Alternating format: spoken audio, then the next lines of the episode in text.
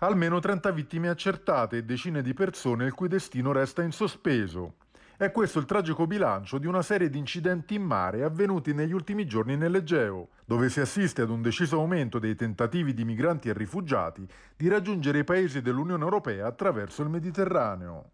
L'ultimo in ordine di tempo è avvenuto venerdì scorso, quando un'imbarcazione si è rovesciata al largo dell'isola greca di Paphos.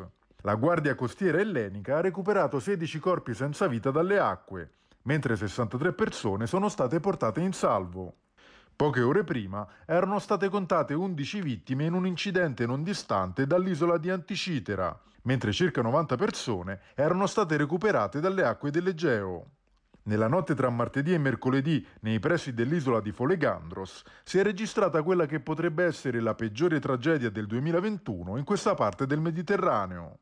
La Guardia Costiera ha salvato dalle acque 13 persone, ma i dispersi, in numero ancora da verificare, sono sicuramente alcune decine.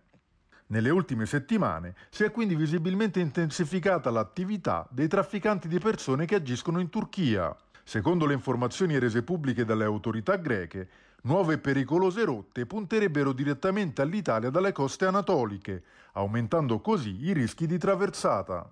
Secondo le stime dell'Alto Commissariato per i rifugiati dell'ONU, nell'ultimo anno circa 2500 persone hanno perso la vita nel tentativo di raggiungere l'Europa via mare. Un bilancio che rischia di diventare ancora più pesante nelle ultime settimane del 2021.